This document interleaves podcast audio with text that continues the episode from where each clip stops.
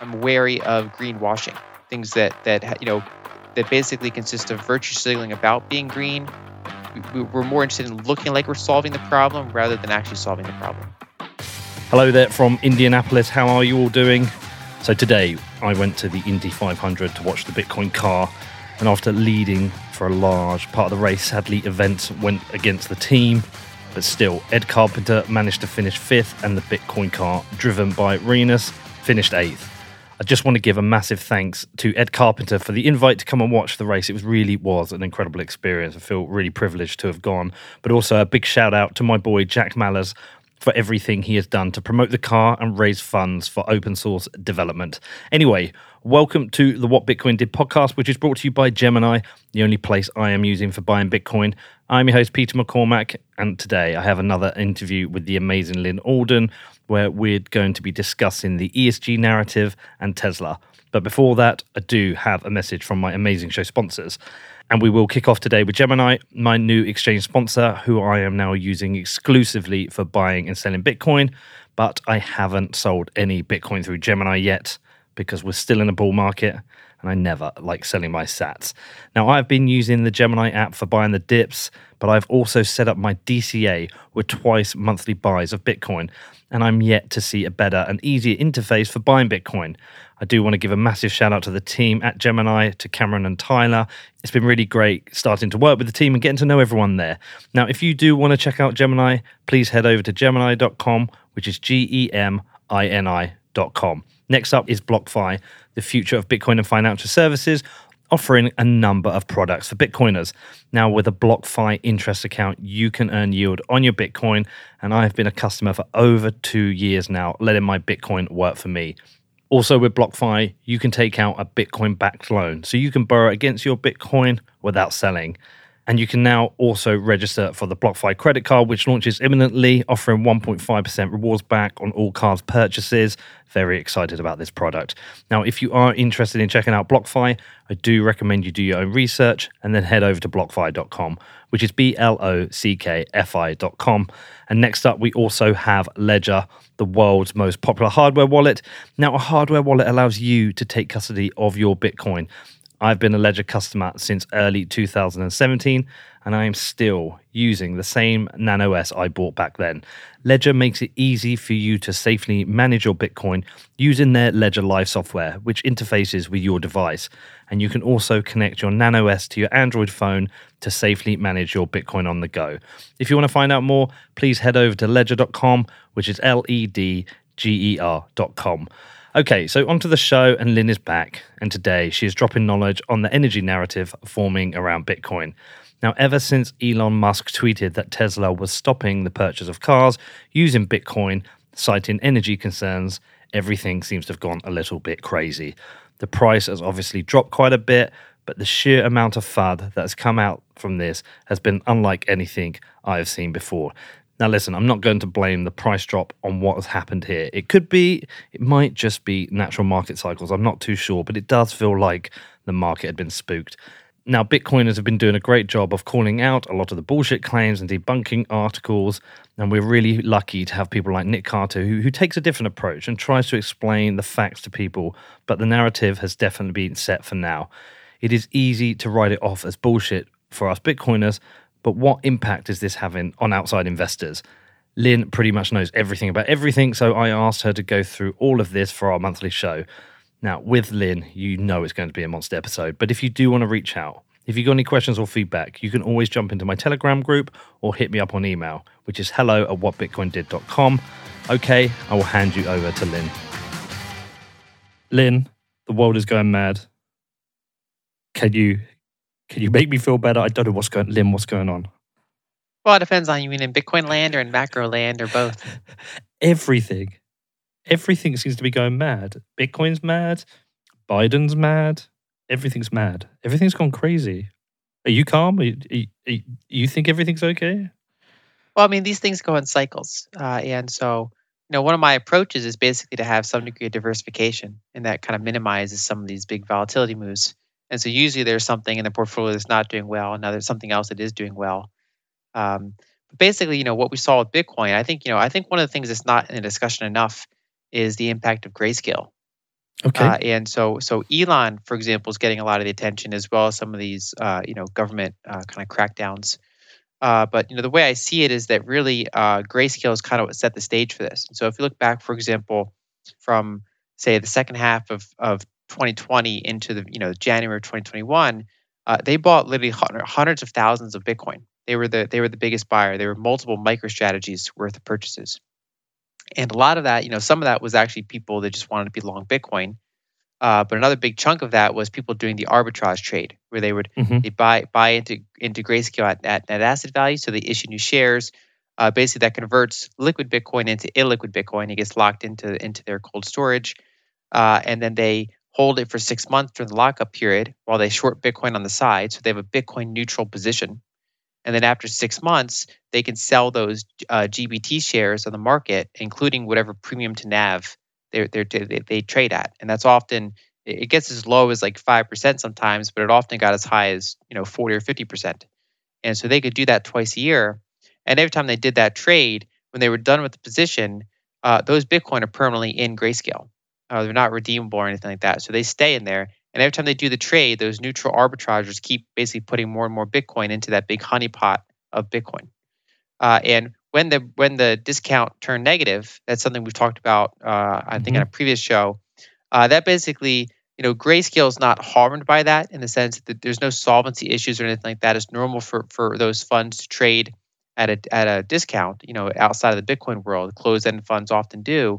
Uh, but basically, what it did, it it removed that arbitrage trade. Uh, and so they're no longer issuing new shares. That's basically the downside to Grayscale is that there's no way to grow really when you're when you're trading at a discount to NAV. And so that whole kind of neutral arbitrage source of Bitcoin demand dried up. And so we, we saw the kind of as Bitcoin stopped, as a Grayscale stopped buying, we saw this kind of multi-month consolidation where it was kind of making, you know, Bitcoin is making new highs there, but not not very strongly. It was kind of, you know, from February to, to May, it was kind of in that sort of range bound pattern. Uh, and then eventually, it was just you know you had, you had some price weakness. And then when, when you get the Elon news and you get the China FUD and you get the the U.S. kind of uh, tax crackdown, and you know today we had uh, Japan comments, uh, and so basically all these things kind of hit it while it was somewhat weak. And so you know kind of what we have to look forward now is just, is that basically we say okay, so we got that couple quarters of that that neutral demand is basically removed from the market now, and so the big question is what is the next source of demand? Are we going Right. to see more institutions come in? Are we going to see you know hodlers kind of you know keep holding? And I think you know one of the main things I'm looking at for the next cycle is this whole topic of Bitcoin rewards. Uh, you know, you, things like with the Fold app, things with uh, Mhm. what Ni- what NYDIG is doing to partner with banks. A lot of that's going to launch. You know, uh, based on their public comments. You know, you know, in the next year or so. Uh, the and so BlockFi card coming out.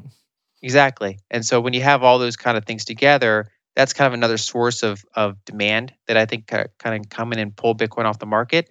But in the meantime, we're in this kind of intermediate period uh, where you know we've lost one source of of demand, and the market's kind of adjusting to that. So uh, that's kind of normal when when things get excessive. Right. So it was a frothy market because of the arbitrage with GBTC. And okay, so so the the, supply and demand schedule has kind of changed. Yeah, it got a little bit more balanced now, essentially. Yeah. And then when you So- have some kind of bad news, and I think the market's now repricing some of the probabilities of other corporations putting in, uh, say, Bitcoin into their balance sheet because now they have to weigh if it's an ESG concern or not.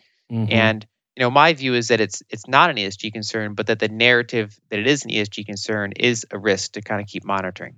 It's typical Bitcoin crazy world. Uh, Did were you uh, trading or looking at Bitcoin back in 2017, or is this your first kind of like first? Uh, so I, yeah, I wrote. I first wrote about Bitcoin in late 2017, uh, and and I, always often use that in my origin story when I talk about Bitcoin. Essentially, that I I, I covered it in November 2017, and I passed on it for a couple of reasons. Uh, but then over the course of 2018, 2019, you know, Bitcoin largely addressed those concerns. One is, you know, one concern was the euphoric price action. So we had a multi-year consolidation that that took that away, and then two, uh, you know, basically I was worried about the Bitcoin fork that happened. I was Mhm. worried about just alt season and dilution in general, like whether Bitcoin's network effect is strong enough to kind of hold it, hold the tide against a thousand altcoins. And I was just kind of watching that play out. And so when I saw kind of the the the build out, the strengthening of the network effect over the next couple years. Uh, I ended up buying in early 2020 at the same price that I passed on in, in late 2017. And so basically, nice. in my view, it got it got de-risked. So I have been covering it more or less, you know, since then. What was the Japanese comment this morning? Sorry, it's uh, seven o'clock. Oh, seven o'clock in LA, so I haven't seen it yet. Uh, it's just basically that the central bank governor came out and uh, I, I, don't know exactly what he said. I only looked at it briefly. Uh, okay. Basically, that you know the the same thing that UK and and and Fed officials have said that basically it's it's kind of a speculation and basically it was a, a dismissive uh, remark against Bitcoin. I, I've never experienced what feels like such a coordinated set of attacks. The the timing of everything happened all at in the last two weeks is, is I, f- I feel kind of incredible. Um, but then at the same time, with, with Bitcoin, you kind of get used to things being a bit strange and trying to to ride out. I mean, I'm hodling through. Um, I I still think the long term picture is awesome. Um, I agree. I do want to come back to Bitcoin, uh, but I actually just want to like shift gears a bit and talk a little bit about ESG and uh, what happened with the stuff that came out from Elon. So the ESG, how, how much of a consideration are you having to take in your now macro picture and your updates with regards to ESG, and how strong is this movement? Well, it's definitely a strong movement. I, I think my subscribers, um, you know, some people are in, are interested in ESG, whereas other ones are, are just interested in, in whatever has the best risk adjusted returns on, on different sort of, of uh, equities. And one of the things I do think it factors in a number of ways. And I, I, you know, for example, aside from Bitcoin, I think one of the things we're going to run into uh, is some energy price issues later this decade, because you know we're kind of the world's kind of now assuming that we're going to move off of oil, natural gas, and coal pretty quickly, and that therefore investing them is bad, and that you know companies should be punished for for you know kind of doing uh, uh, exploration or or you know capex in that area and the issue is that the United, you know, the world's never moved from from a, a like a to a less dense primary energy source. Uh, so basically, you know, we went from wood to coal to oil to nuclear hydro uh, while still using all those things, and we kind of started adding solar and wind on top of that as a very small piece.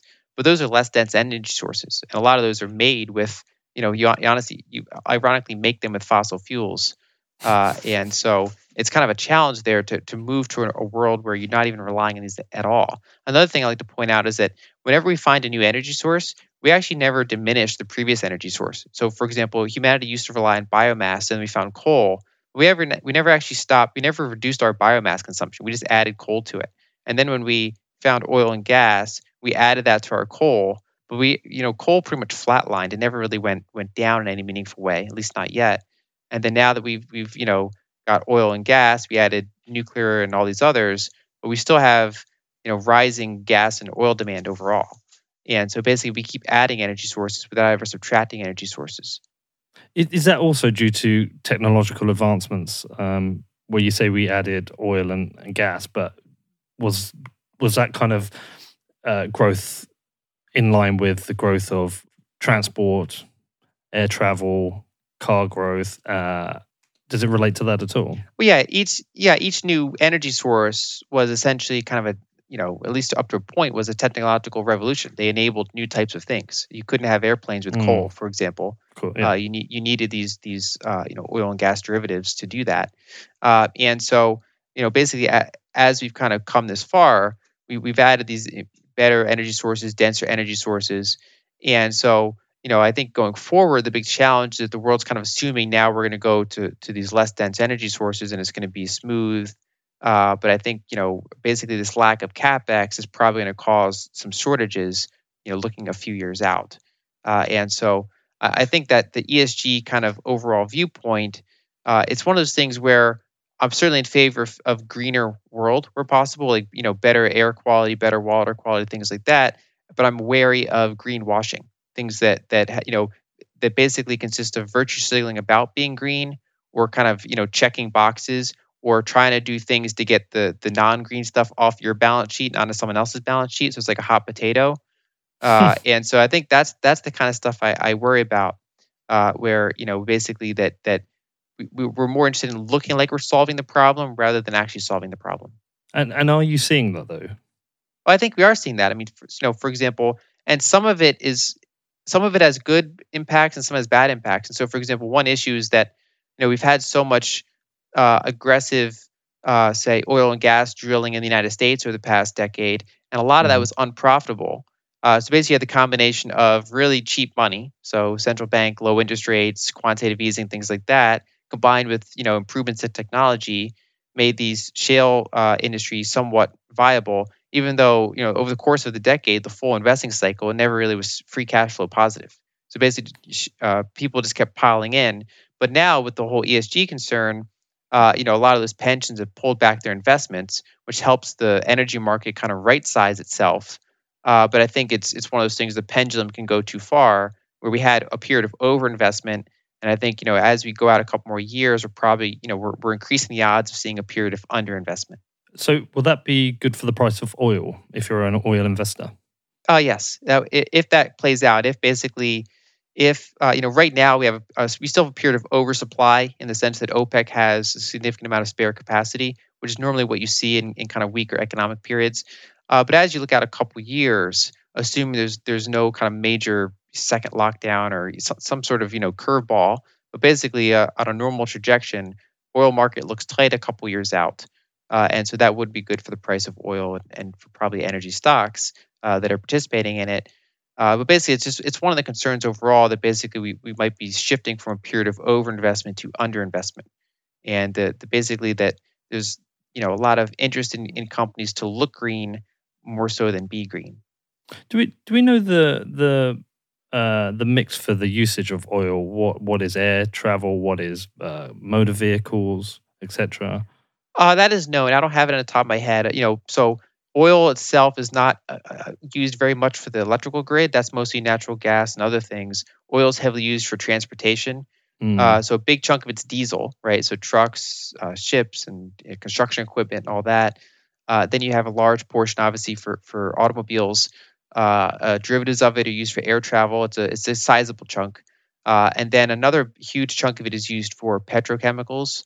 So like literally the the sh- the casings of the computers we're using and the, the Mhm. mice and like uh, the things you know probably part of our clothes, probably part of your hat. Like a lot of that is just like you know made from from oil derivatives and and so that's kind of a, a big chunk of things as well. So it's it's kind of that that big mix. Um, with the oil derivatives, as you talk about my hat and probably my iPod case, which I'm using, and my sorry, my earpods. Um, outside of uh, waste pollution, does the processing of do you know if the processing of these uh, products uh, adds much in terms of pollution?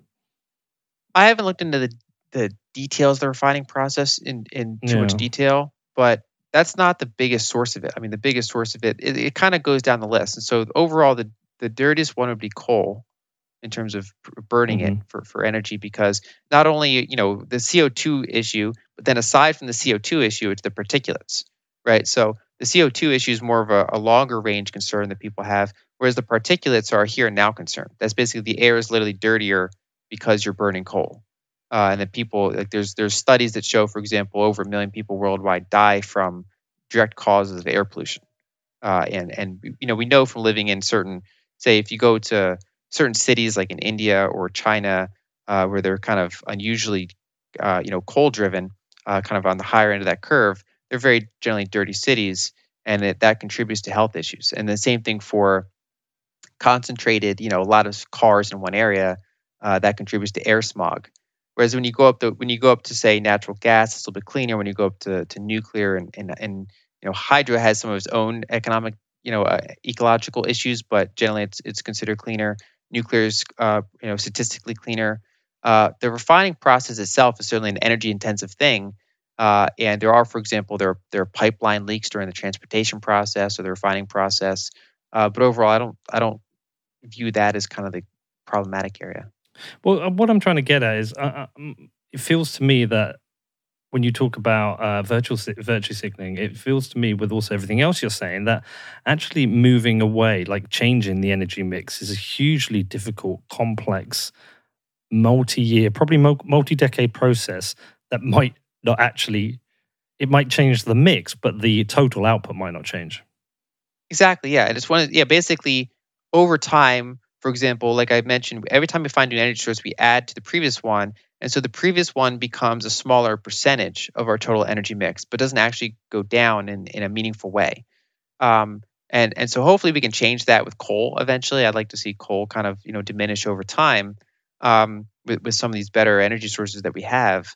Uh, but basically, it is it is very hard to change your, your primary energy mix, you know, by by eliminating previous energy sources, and and especially, you know, the the new thing overall would be moving to a less dense primary energy source rather than using those, you know, kind of optimal locations where possible to actually move kind of primarily to lower dense energy sources is is some that's a you know big technological challenge. Is there much uh, investment going in this area? Is there much interest in some of the companies who are investing in in these less dense energy sources? Well, there's been a moderate. I mean, basically, I, I would say that the you know the EV stocks, for example, uh, mm. they're working on battery technology. I mean, they've they've obviously had a ton of excitement by by investors over the past couple years. You know, solar solar companies have had these kind of waves of investment. Uh, they've historically not been super profitable companies. Um, uh, you know, there's there's work being done in, in hydroelectric. I mean, uh, not hydroelectric, um, hydrogen cell. Um, and so one one big thing to be aware of is that a lot of this transfers, you know, instead of using fossil fuels, you're you're really, you know, it's not like you're getting energy from nothing. You're basically you're transferring it so you're getting energy from metals, right? So you, you you're basically you're relying on more nickel, uh, copper, uh, steel, which which you know iron and, and coal.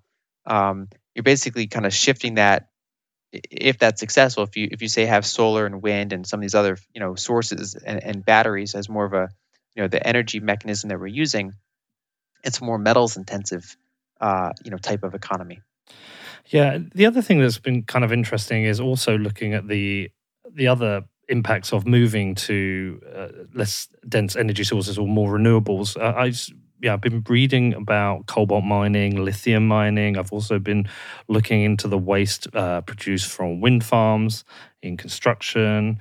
Um, it, it feels like it feels like whatever whatever we try and do here, whatever form of energy source we move to, there is still going to be some form of uh, ecolog- uh, ecological impact, or so.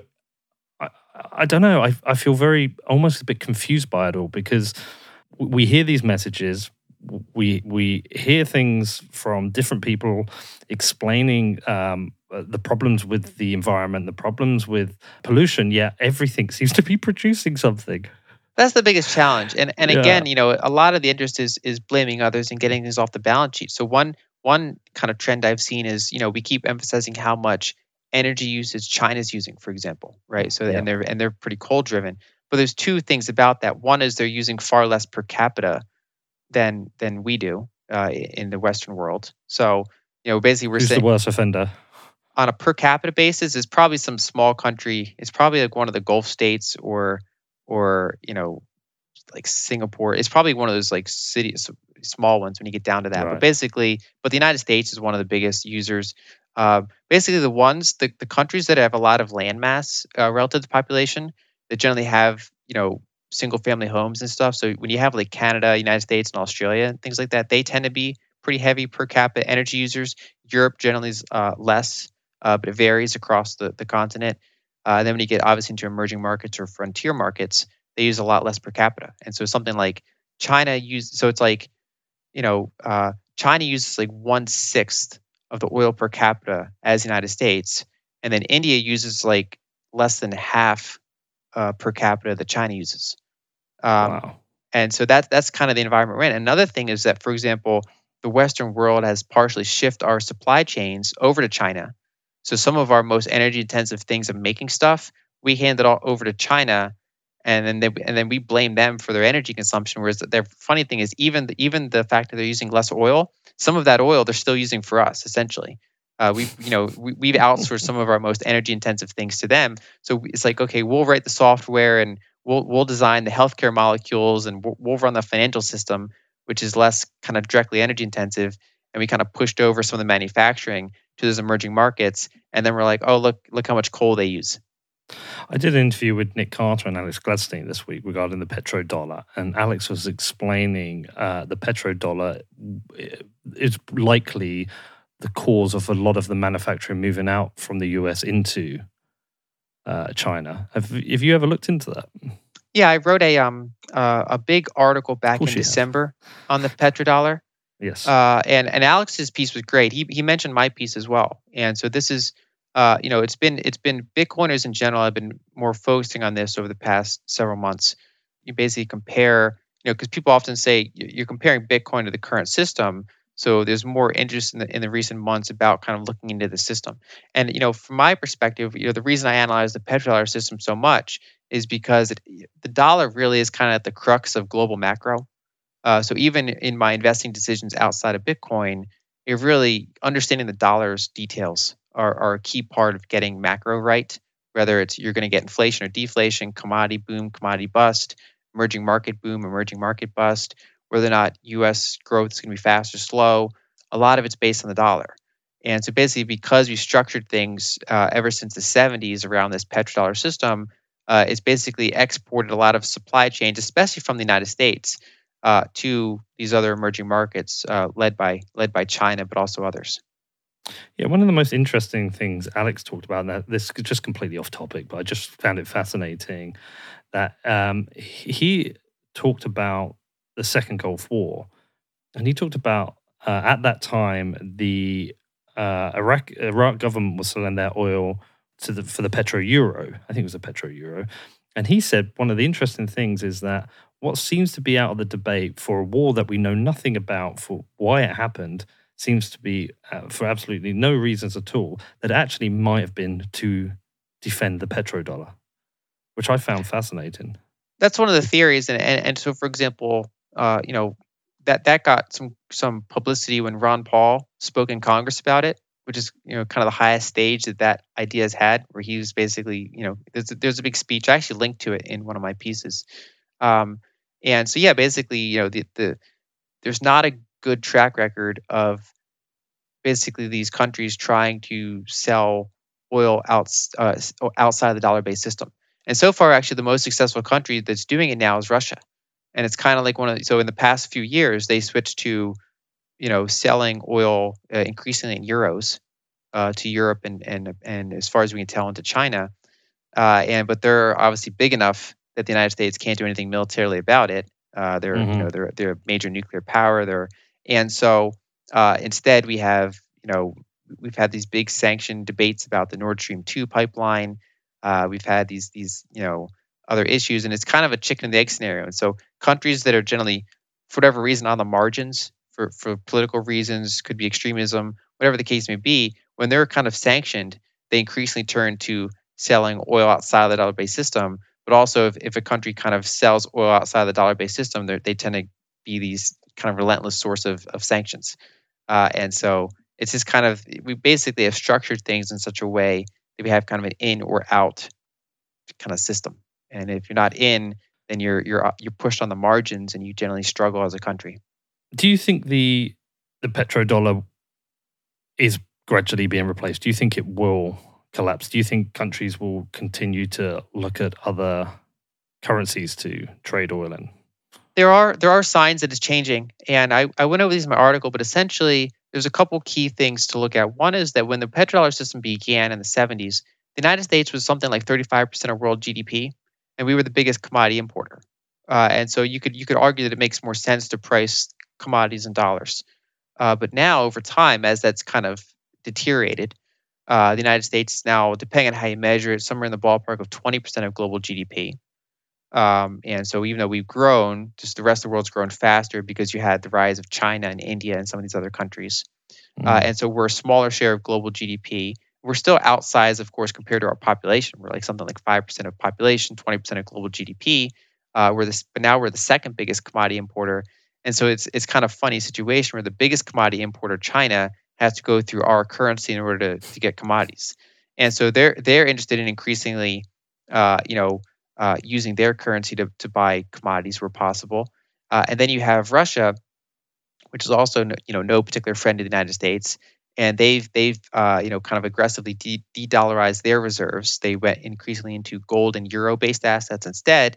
And then they announced you know a couple years back that they were interested in selling oil in euros.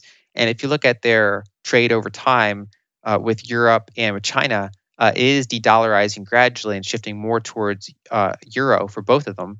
Uh, and then also with, with China, they're also using a little bit of local currencies as well. Uh, you know, neither dollar nor euro, but primarily they're they're replacing a big chunk of the dollar portion with euros. And so over time, you know, we're looking to see probably more uh, diverse reserves among countries, and that there that there looks like there could eventually be, say, three currencies that can be used to buy uh, oil rather than just one. That that feels a lot more healthy. That that is a more it's a more decentralized system, and it's it's uh, even ironically for the United States. And so one of the biggest misconceptions is that the system benefits the United States, and it's one of those things where in the first few decades it it might have. Um, mm-hmm. You know, basically Cold War era type thing, strategic positioning, uh, that sort of thing. Uh, but especially since the 90s, it's really kind of accelerated to the downside, even for the United States. And so it's one of those things where there's probably the top 10% of the people in the United States benefit from it, right? Including me and indirect. I mean, I, you know, I, I probably benefit from it, but anyone who in the United States works in blue collar work or, you know, wants to make things essentially, they, they've taken the brunt of this in the United States. And so the system's one of those, it's, it's, you know, it's working for a few um, export heavy countries that are really kind of milking the system. And it's, and it's working for U.S. elites and it's working for basically these these kind of select uh, groups around the world, but it's really not working well for most emerging markets, and it's not working well for uh, you know most of the United States, probably the, at least the bottom two thirds. Is there anything you don't know? I feel like I throw any question at you any week, and and you know everything. Well, I think you I think you you smartly ask things in in fields that I know if you ask well, me about like I, I didn't know your uh, I didn't know your refining question about what where where you know how energy intensive or how polluting is refining. You'll know next week. How many hours a day do you work? Too many. Do you? you do you actually take enough time off? Uh, no, but I'm I'm working on it. I'm still hugely disappointed you're not going to be at Bitcoin 2021. I actually am now. You are coming. Yeah, changed. Yeah. Yes. Are you speaking? Uh, yeah, so I have I'm scheduled to do an event with Elizabeth Stark. We're going to talk about about basically uh, Bitcoin for billions rather than billionaires. Billionaires. Like how, yeah. Yeah, I had a similar conversation with her on Twitter Spaces when I was in El Salvador because I was down there looking at the project. Uh, obviously, I think Elizabeth is amazing. Well, that's incredible. Uh, do you know what day you get in? Mine is mine's on Saturday. My my it's like Saturday around noontime or so is when I'm talking. So you're just coming in for that? Oh, I'll be in. I'll be in. Uh, I think this the second. I think it was offhand. I'm going to send you an invite to my party if you can make it. We've got, yeah, a, got a party. Yeah, I guess I'm trying to figure out my schedule there. It's kind of hectic. There's so my much first, going on. Yeah, it's also my first time traveling in this whole kind of era. I haven't gone through the hassle of uh, you know wanting to wear masks on an airplane and things like that. it's not too bad. There is a trick on the airplane because they have these moronic rules whereby you have to wear a mask, but if they've served you a drink, you don't.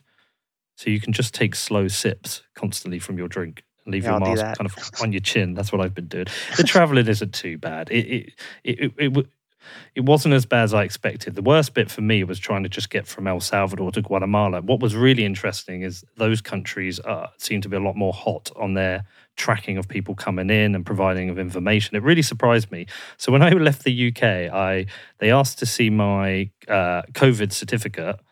Um, I could have easily just made that on my computer, uh, and that was pretty much it. Whereas when I went between uh, El Salvador and Guatemala, they wanted that. They wanted proof of the receipt to check that I hadn't just made that on my computer.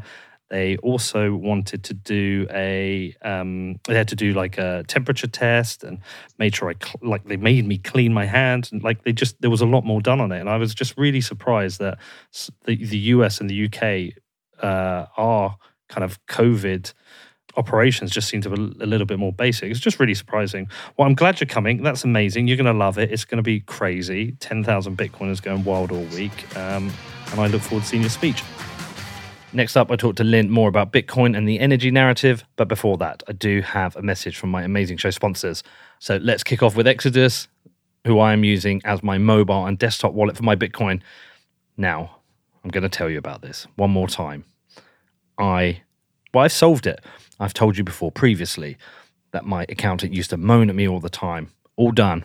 she is no longer moaning at me because at the end of each month, when she used to get my Bitcoin spends and was saying, Pete, what have you spent Bitcoin on? Who's this from? Who's this to? I had no answer. Maybe some scribbled notes and things that came out of my memory. She used to always be really annoyed at me. Now she's not. Now she's really happy with me because I am using Exodus Wallet. I'm using their advanced feature. And every time I make a payment or receive Bitcoin, I'm able to add notes to that. So at the end of the month, I'm like, here you go. You don't have to complain at me anymore. You've got it all here. Because what happened was Exodus Wallet reached out to me and they said, Look, Pete, we want to support the show. And I was like, Cool, sounds good. Let me check it out. And honestly, they crushed the UX, had everything I needed. So I'm really happy to be using Exodus. Now, if you want to check it out, please head over to exodus.com or search for Exodus in the Google or Apple app stores. And next up, we have Casa, the very best in Bitcoin security. Now, some of you have made some great returns this year on your Bitcoin. You've made some great gains. I know we're in a dip, but still, if you aren't custodying your Bitcoin or you've got it all on a single hardware wallet, it is probably time for you to consider Casa. And I know what you're thinking. Do I need this? Is this not going to be a pain to set up? Maybe some of you are thinking, what the hell is a multi sig wallet? I know I had all the same questions, but honestly, it could not have been easier to set up, and you get so much peace of mind. Now, a multi sig wallet allows you to take custody of your Bitcoin but only move Bitcoin by signing a transaction from multiple wallets, ones which you distribute into different locations, protecting you from a range of mistakes, errors, and vulnerabilities. Now, if you want to find out more, you can reach out to me. You can hit me up on Twitter, in my DMs, or drop me an email. I'm willing to answer any questions about Casa. There is no better time to upgrade your Bitcoin security and get total peace of mind. You can find out more at keys.casa, which is K E Y S dot C A S A. And this week, we're going to finish off with sportsbet.io. And tomorrow, I'm going to be announcing the competition, or it might be today when you listen to it. There is an extra edge to the competition because, actually, I can't tell you. You just have to go and check my Twitter. Now, with sportsbet.io, you have every market you could possibly be interested in. They cover football, they cover tennis, they cover American sports, they cover motorsports, they even cover esports, everything you could possibly think of. And for new customers, they always have a range of promotions available. So if you want to find out more, head over to sportsbet.io forward slash promotions, which is S P O R T S B E T.io forward slash promotions. Okay, the next thing I wanted to talk to you about is I, I, I want you to just shine a little bit of light that you have on Tesla because obviously Elon had his. Um, uh, 180 moment very soon after telling the world that they would be accepting Bitcoin for Teslas and then they would be holding that on the balance sheet. He did a 180 and said they won't be, and their concerns about coal, which you know, sent everyone into a tailspin. But uh, a lot of there's a lot of suspicion with this, a lot of references towards the tax credits, um, how much their business relies on these carbon tax credits. I'm certain you will have looked into this, so I'd love to can you shine a light on it? Um, how their business operates, how important these tax credits are, how much you know, and then also, I want to ask you, what is your take on what Mr. Musk is up to? Because I imagine you have a good one. So yeah, currently Tesla is pretty reliant on these credits, uh, and basically, you know, it re- is reported in the past year uh, that they they achieved profitability for the first time. And one of the criteria to be put into the S and P 500 is you have to be profitable for like four consecutive quarters. Uh, and uh, once you're in the S&P 500, you get a lot of automatic passive capital just goes in your company. Um, and so uh, basically, if you look at their profit margin, uh, you know, without the credits, they're still not profitable. It's really those those those credits kind of made the difference and made them profitable. How do the credits it, work though? It's not a market that I follow super closely. Basically, okay. it's it, you know there's actually and there's different versions, there's different jurisdictions of credits and but basically uh, you know they they because they're considered green they they get these credits that, that basically help them out. They're basically essentially government subsidies to try to you know shift more more emphasis towards electric vehicles renewable energy. Um, and so they benefit from these credits and and that made the difference in terms of being marginally profitable. They're still you know barely profitable but it's it's marginally profitable enough to get into the S&P 500 for example. Um, and uh, so if you look at Tesla's history, they you know they, they've had trouble making money from selling cars and other technology, but they've they've made money from the credits, and they've also made money primarily from selling their shares. Uh, and so because there's always tons of hype around Tesla, and then especially in the past couple years, uh, you know they basically have, you know when they when they when their stock price goes up a ton, Elon then does like an, an equity offering where they they sell new they create new shares, sell them to the public, uh, and they get all those cash. Uh, and so you know before they had a pretty weak balance sheet. They had a decent amount of debt. They weren't making money, uh, at least not profit. Um, and they you know they're actually they were junk rated. They were literally junk debt. Uh, whereas if you look at companies like Apple and Google and and all those, you know they're they're like pristine balance sheets. Uh, whereas Tesla was literally junk debt. And I actually think they're still technically rated junk debt. But basically, what they did is because they were so popular with, with investors and their stock got so expensive on a, on a price sales multiple, on a price to earnings ratio, pretty much any way to measure it, their stock was extremely expensive. They were they got to the point where they were they were worth as much as all other like car companies in the yeah. world combined. Yeah, even though they have a you know they're selling like a fraction of the cars, have a fraction of the R and D budget. At this point, they're not even the biggest like electrical seller in Europe, uh, electric vehicle seller. Um, Is that true? I did not know that. Vol- Volkswagen's been ramping up across their brands. Um, wow, they're just uh, doing a better job of uh, marketing and PR then. Yeah, they're. Uh, well, it's one of those things where they certainly, you know, they they've been very strong in the in the upper end electric vehicle market. But yeah, we are starting to see increased competition from from Porsche uh, and some of these others uh, that are kind of entrants into the space. And and now, for example, we have the you know Fords coming out with their with their Lightning pickup truck. Uh, but basically, you know, Tesla's made a ton of money from two things: selling equity, which is essentially selling a story, uh, and then two. So basically, in, in some ways, Elon's been a huge value creator for Tesla because the story of like basically like this like Tony Stark kind of guy, like you know, at least the the vision of that has has it basically helped helped them. It literally literally helps them get a stronger balance sheet because they sold so much equity. And then two, the the credits made a big difference. And so, yeah, I think I think the speculation is fair that Elon got a tap on the shoulder by by someone uh, to to basically you know reverse course on this. Uh, that basically that you know Bitcoin might not be ESG enough or something uh, from whatever authorities have influence over that. But it, it's again, it's speculation. Uh, it could be that other people in the company, you know, board members were concerned mm-hmm. about it. Uh, it's hard to know if that came from internal or external, uh, but it was a, a pretty sudden flip. And overall, I think you know Elon's going through this process where he's learning in public. Uh, he seems to be starting with the mindset of like, I'm new to Bitcoin, I want to you know fix it, rather than well, I'm new to new to Bitcoin, I want to learn about it. That was the exact. Uh, I was interviewing uh, Eric Weinstein yesterday, and it, this this was on my agenda as learning in public. Is a conversation I've had with a few people because it's a tricky thing, um, especially you know I've been through the the washer with it, learning in public, getting things wrong, and having people shout at me and shouting back, and then going away and relearning. But when you're doing that with 56 million followers, there can be quite the impact. It's also a difference between knowing that you're learning in public versus thinking that you know more. Whereas, like other people know you're learning in public, but you don't realize you're learning in public, yeah. right? So there's a difference. So if someone is is purposely learning in public, building a brand on learning in public, uh, because that that's all got all sorts of benefits. Makes you relatable.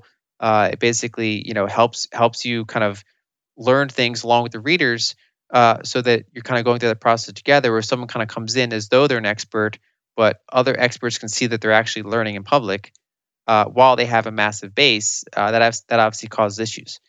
And uh, some of these have real world consequences, like people that went all in on Dogecoin, for example, um, especially the ones that came in later, right? So maybe some of the early no. people, yeah, but some of the people that came in later are now invested in Dogecoin with, with maybe without understanding some of the technical differences that make it, you know, different than Bitcoin.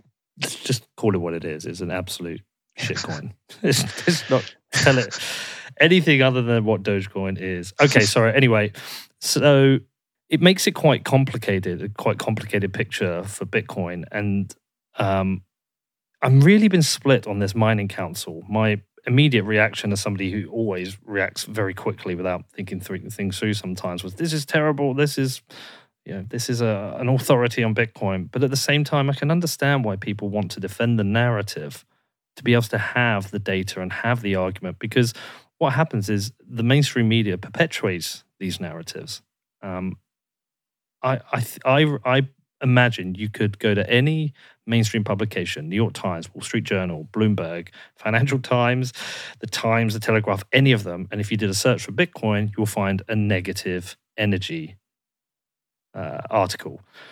So it would be great for each time one of these comes up to have the data to actually have the uh, data on energy mix for Bitcoin mining, but also to have the comparable data to other industries to give a chance to fight back. So I think there's something interesting in there. I'm not so sure on the idea of a council, but I think having the data would be useful.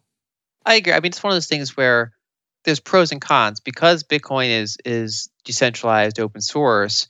You know, there's nothing preventing miners from colluding. Uh, you know, for for better or worse.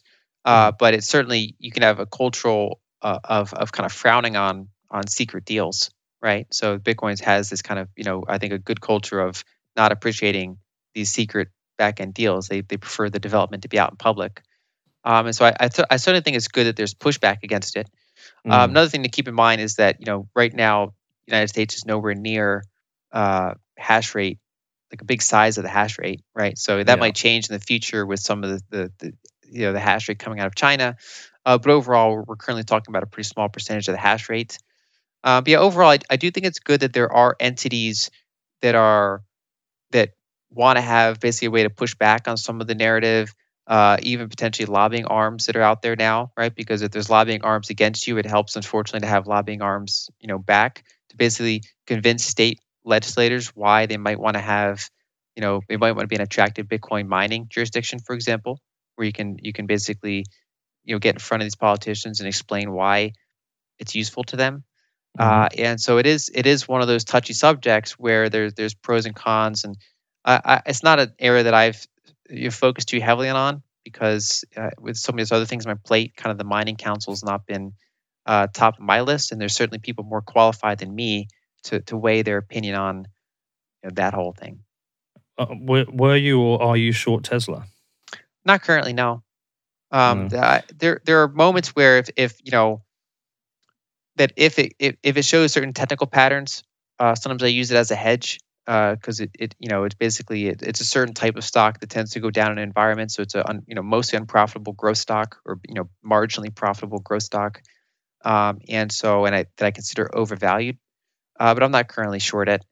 Um, Are they at risk? So, not in the near term. I mean, be, be, they were. There was a couple years ago where they were. It was looking shakier for them, uh, but but ironically, because their stock price got so high, and then they issued equity, they really shored up their balance sheet. And so, I wouldn't say they're they're in risk in the near term. I think the longer term risk for them is that we built. You know, at least for the stock price, the stock price is more at risk than the company, in the sense that you know the company could continue to do pretty well, make cars, but the stock price could languish for years. Um, mm. We saw that, for example, with say I, I, like to use the example of Cisco in the 2000s. So Cisco makes those networking equipment. Basically, they're a big backbone of the internet. And so during the 90s, their their stock went absolutely parabolic, just just crazy price. The valuation was silly, and you know from there, the revenue kept growing. Uh, and they, you know, the next 20 years, they they're a bigger company now than they were then by a lot, and yet their stock price never fully got back to where it was at the dot com bubble. Um, mm-hmm. And so it's you, you, could have a situation like that with Tesla where it achieves some high watermark somewhere and it takes years and years and years for the price to ever get back to that. If it ever gets back, even if the company continues to sell cars uh, and and does reasonably well. And so one of those things, you know, they have to sell like ten times as many cars as now in order to justify the valuation that they have in the longer run. And so the market's kind of pre-priced a lot of that. Yeah, it seems like a couple of their issues is there's increasing competition from the other large manufacturers, but also uh, they struggle to to manufacture these cars at a profitable level. That's the down. I mean, yeah, basically, it's it's priced as though it's a software company, but it's a it's a hardware company, and so mm. hardware has has you know lower margins and is is so there's, there's like that um during the dot com bubble there was Sun Microsystems and they're they're one of those other bubble stocks and the guy, you know, the CEO, after the kind of the bubble started to unwind, he had this funny shareholder letter, like he wrote to the. He's just like, "What? What were you guys thinking?" He's like, "Literally, you've priced it at ten times sales, which you know, like literally, that if you assume I make no profit, if you assume that we have no employees, if you assume this, it still takes you ten years uh, to get back your money. And of course, we do have all those things, and so you're you're you're at like hundred times earnings, and so it's like, what were you thinking? And so Tesla got to basically the Sun microsystem level of extreme valuation where you have to have you have to, it's not out of the realm of possibility that could they could grow into its valuation. Basically, if you if say say all of ARK's assumptions, for example, are correct, and you know they they absolutely dominate electrical vehicles and then their their battery technology is so much better than anyone else's that they license it to all the other manufacturers and then mm-hmm. they have a big you know then they're say somehow ahead of of uh, driving as well auto driving and so they operate this big fleet of you know uh, automatic taxis basically if all of say ARK's bullish assumptions come true there are there is like a, a, possible universe where the their valuation makes sense and kind of we look back and say wow they, they were right uh, but i think the i think the probability weighs against that uh, overall and so mm. you know mm. i think that I, I, consider tesla a pretty risky long investment at right. current levels well, I hope Elon stops uh, spouting shit about Bitcoin because it isn't particularly useful. I was actually with uh, somebody yesterday who said that um, he's very bullish on Ethereum because of the ESG narrative and uh, Ethereum moving to proof of stake. Now, I refuse to invest uh, in Ethereum on principles, but you, you, we've covered this before. But just very quickly, you have looked at uh, you have looked at proof of stake um, and Ethereum. I think uh, was it Preston? He wanted to get you debating Vitalik on this as well, didn't he? Yeah, he was trying to make that happen. I, I it's one of those things. It's funny because I I did my article and then I, I had a couple debates on it uh, with people. Did you get much hate? Oh yeah, with the initial thread, yeah, definitely. Well, I mean, there, wow. but it, it, varies. So there are some people that were like, so some people loved it. Bitcoiners generally liked it. Ethereans generally didn't like it. Um, like for example, my you know one of my closest friends is an Ethereum bull. He liked it because he felt that he learned something from it, and basically he wants to be aware of kind of the alternative view there are some other like Ethereum podcasters out there that appreciated it. They did like a crowdsourced response. Uh, so you know, it's one of those things. There's, there's a mixed uh, response, uh, and you know, I think one of the reasons press was trying to get Vitalik is because he was part of that crowdsourced response. Like he read the article and uh, like was part of that crowdsourced response where they, you know, kind of they, they try to answer some of the things. And so you know, overall, it's just it's one of those things where, you know, I think if you look at the ESG concern, you know, people are worried about, say, state-based attacks on on Bitcoin, and I think that in many ways the ESG avenue is their state-based attack. I think it's one of those things where if there were to be a concerted state-based attack on Bitcoin, um, you know, some of the some of the emerging markets can get away with saying like it threatens our currency, so we have to ban it, sort of thing, like you see some of these countries do. Mm-hmm. Whereas if you look at how the United States and Europe might respond, if they decide to respond aggressively, it's not going to, I don't think it's going to be like, hey, we need to protect our currency by banning it. It's, hey, look how much energy this usage. Uh, we need to do this for ESG concerns, right? So that might not, there's a good chance that wouldn't be their primary motive, but that would be the one that they can use to get maybe a third or a half the population on board with, with, with, you know, going after it. And so basically, I think that the, the state-based attack is basically trying to get the narrative on your side and throwing energy FUD at Bitcoin and so I do think it's important for people to constantly look into the data and understand kind of the mechanisms, how it works. So I see a lot of misconceptions out there, like people assume that the energy is on a per transaction basis, whereas it's yeah. really not how how it works. Uh, two, they underestimate how much Lightning can improve it. Uh, three, uh, they don't take into account the declining block subsidy, right? So even mm-hmm. though Bitcoin keeps using more energy, it keeps using a smaller percentage of energy as a percentage of its market cap right? So, you know, there's like an article I, I linked to a while ago. It was, it was written in like, say, 2017, 2018. It was like by 2020, Bitcoin will use all the world's energy.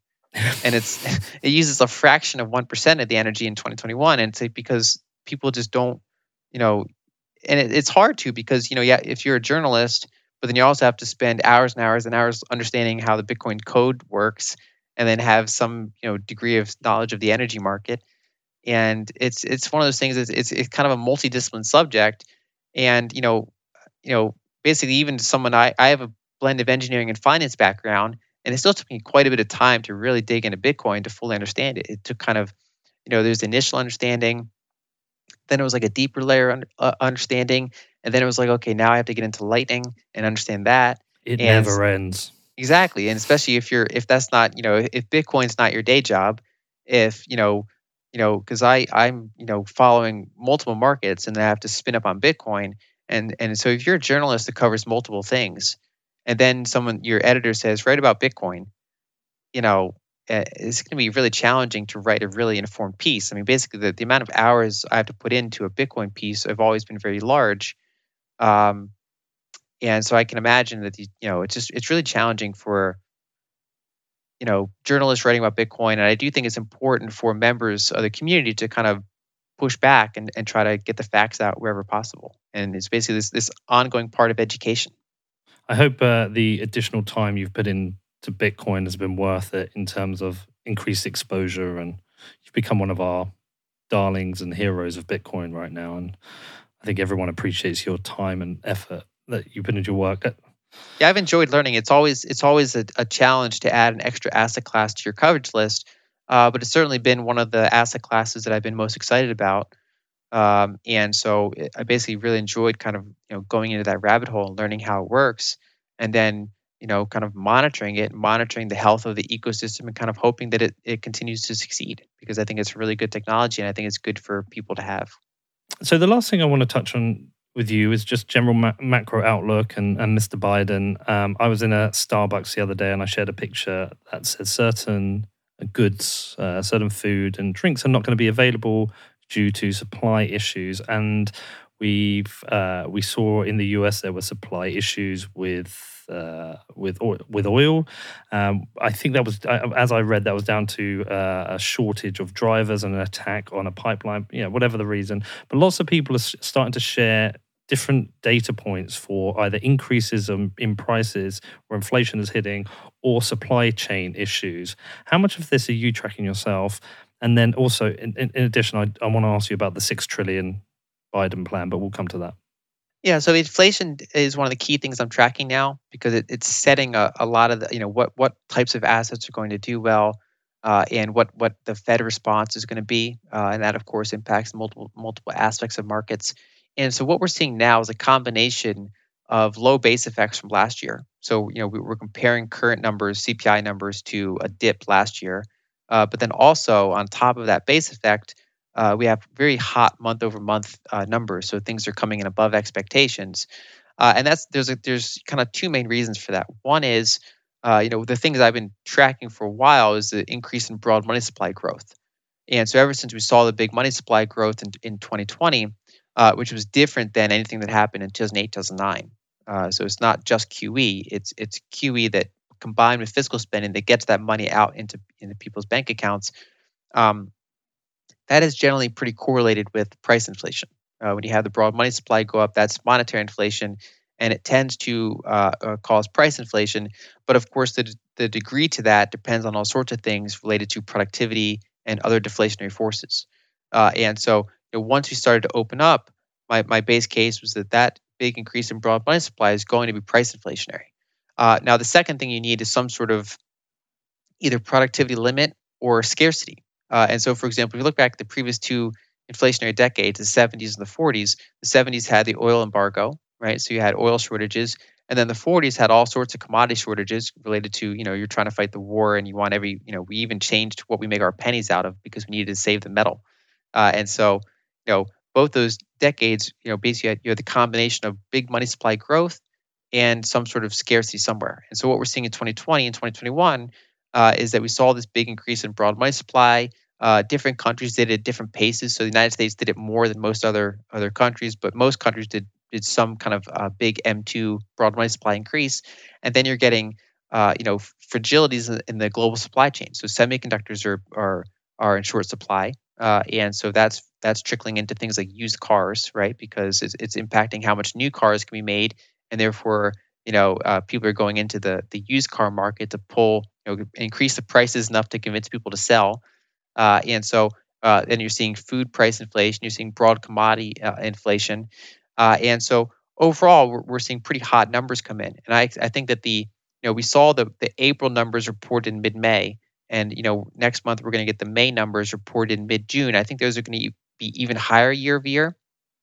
Uh, but then after you you go past that, I, think the rate of change could stabilize to some extent, where it's, it's no longer going up at the at the rate it has been. Uh, but a key thing I keep pointing out is is the difference between transitory inflation in absolute terms and transitory inflation in rate of change terms. And so, for example, if you look at the 40s, you had these three big spikes of inflation. Uh, and so inflation would, would go from like zero to like 18%, and then it would go back down to like 1%, and then it would, you know, go to 2%, and then it would go back up to like you know 12% and they would go back down.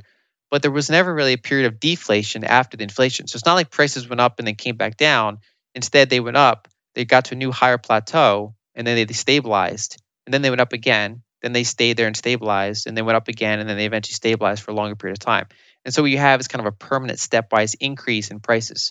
And so i think that's kind of you know the media is kind of mixing up what transitory means. That you know, transitory means it's different than prices coming back down. It's prices going up and then just kind of stabilizing it. Yeah, that's the new price. And so, mm. but of course, you'll have some things like you know there there are key things that are really bottlenecked, like like lumber, for example, due to the sawmill constraint.